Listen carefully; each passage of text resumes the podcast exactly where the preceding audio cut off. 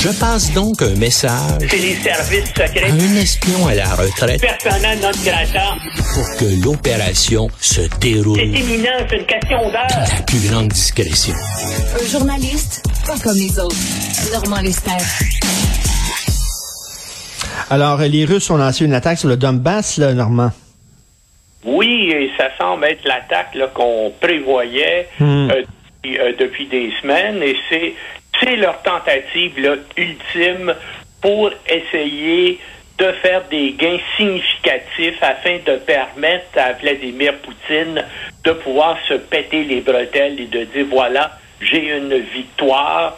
Ça, il doit faire ça pour le 9 mai euh, prochain, la journée des grandes commémorations de la fin de la victoire russe sur l'Allemagne en 1945.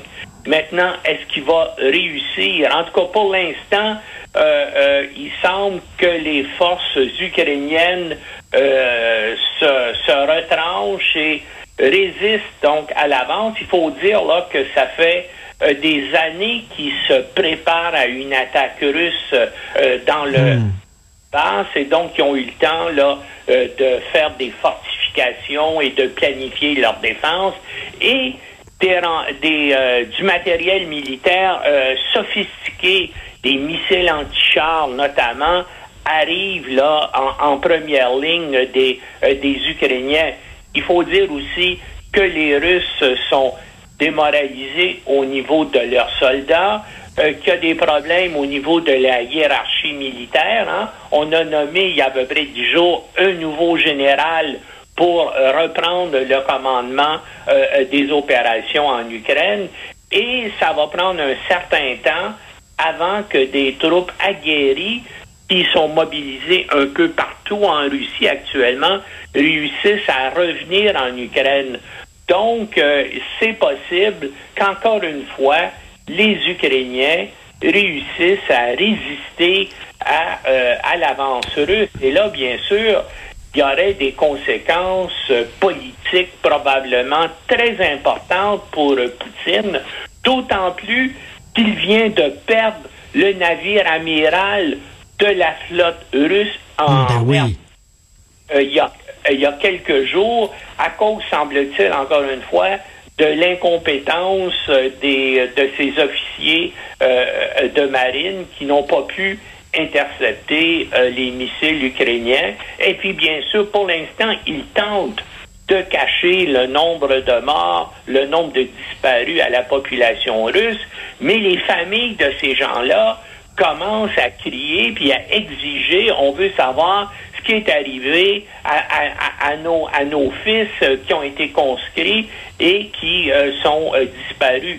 Donc, il y a des possibilités. Là, tout ça risque à moyen, sans compter bien sûr toutes les sanctions économiques qui euh, s'appliquent de plus en plus, qui font de plus en plus mal.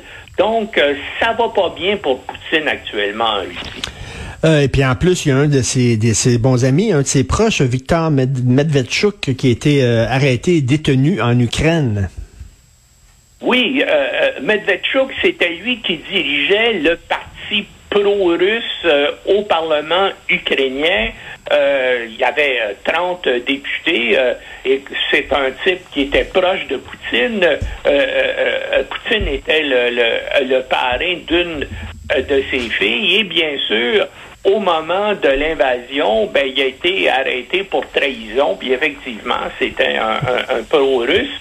Euh, il était en résidence surveillée chez lui. Il a tenté de s'échapper, mais il a été recapturé par les services de sécurité ukrainiens. Et là, surprise, il y a, vi- il y a des vidéos qui circulent. Il y a une de ces vidéos euh, qui demande à Zelensky et à Poutine de l'échanger contre des prisonniers euh, ukrainiens capturés par les Russes. Et au même moment, la division d'État russe rend public des vidéos de deux euh, Anglais, euh, des Anglais là, qui étaient euh, en Ukraine depuis quelques années, qui ont été capturés à Mariupol, où ils combattaient au sein des forces armées ukrainiennes. Alors que ces vidéos-là apparaissent à peu près en même temps, ça a été diffusé hier, ça veut peut-être dire qu'effectivement, il risque d'y avoir un échange euh, entre peut-être ces deux Anglais-là et Medvedchuk.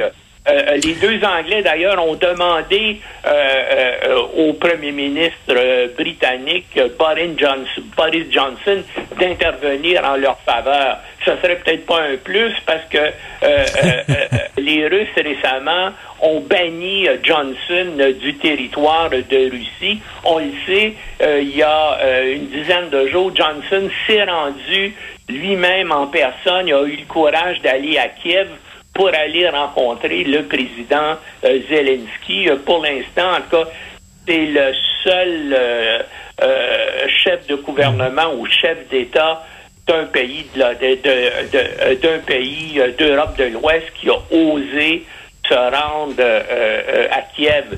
C'est sûr que Zelensky, d'ailleurs, il l'a dit encore hier, aimerait, lui, qu'il y ait un haut responsable politique américain et si possible le président Biden lui-même qui se rende le rencontrer euh, euh, à Kiev. Mais moi, oui, mais euh, Biden l'a dit qu'il irait pas là. Il a dit qu'il irait pas. Puis d'ailleurs, en parlant de Zelensky, Normand, ce week-end, Zelensky a dit que la menace nucléaire, elle est plus réelle que jamais.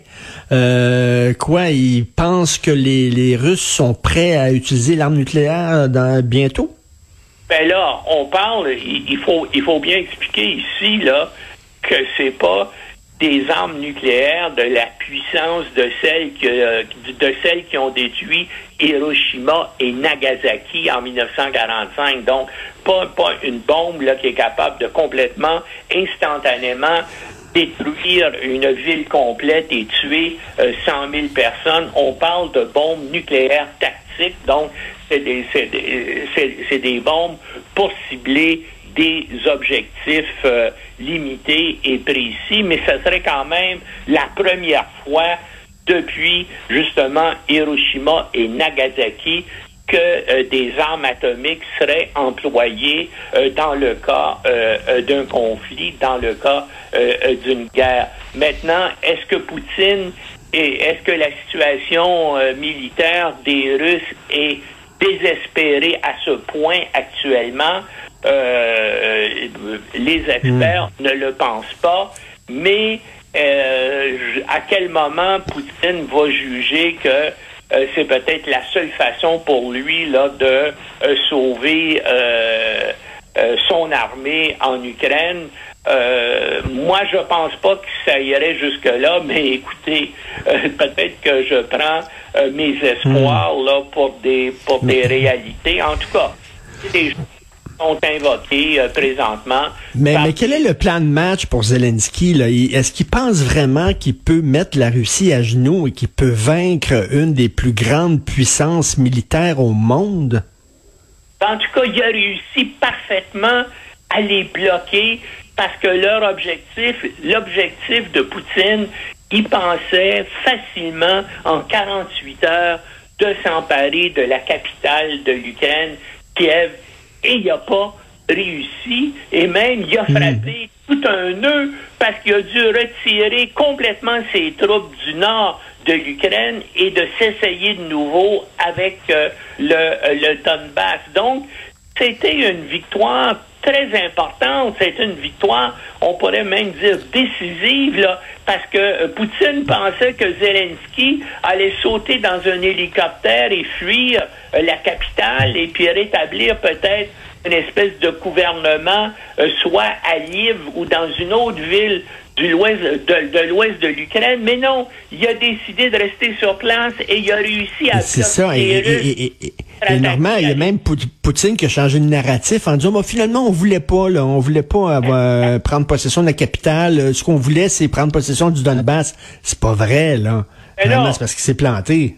Ben oui, ben Poutine est aussi menteur que Donald Trump, sinon plus. Alors, puis il va falloir, ben là, il va falloir il, va, il est mieux de s'en trouver des mensonges. Ben là, il essaie d'expliquer, bien sûr, le fait que euh, son navire, un de ses navires les plus prestigieux, le Moskva, est allé euh, par le fond puis dit ben voilà c'est qu'il y a eu un incendie à bord puis on n'a pas réussi à le maîtriser et pas finalement coulé. Ben non, il a été frappé par deux missiles ukrainiens, mais il peut pas admettre ça. Puis là, comme je te dis, ça risque d'y causer des problèmes parce que il y a, eu probablement des dizaines de... Hein, il y avait 510 membres d'équipage et puis là, on parle euh, euh, de dizaines de morts, de dizaines de disparus, puis au moins une centaine de marins qui sont hospitalisés euh, dans la base navale russe à Sébastopol.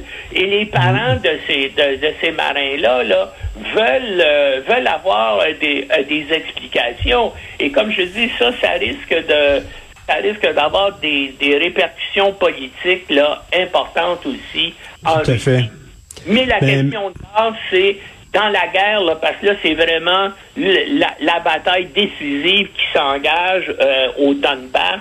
Et là, on va voir, est-ce que les Ukrainiens vont réussir à arrêter l'avance euh, russe? Bien sûr, je pense pas qu'ils vont réussir à contre-attaquer et puis à, envahir euh, la Russie. Mais juste le fait de bloquer l'avance russe, ben, ça va, pour eux, ça va être une victoire. Comme ça a été une victoire euh, euh, à Kiev d'avoir bloqué une première fois les Russes qui venaient cette fois Tout à fait. du Bélarus et qui voulaient s'emparer de la capitale. Ben merci euh, Normand et on continue bien sûr de te lire avec Loïc Tassé et Luc La Liberté où vous parlez de ce qui se passe en Ukraine tous les jours. C'est toujours intéressant. Merci Normand Lester. Bonne journée.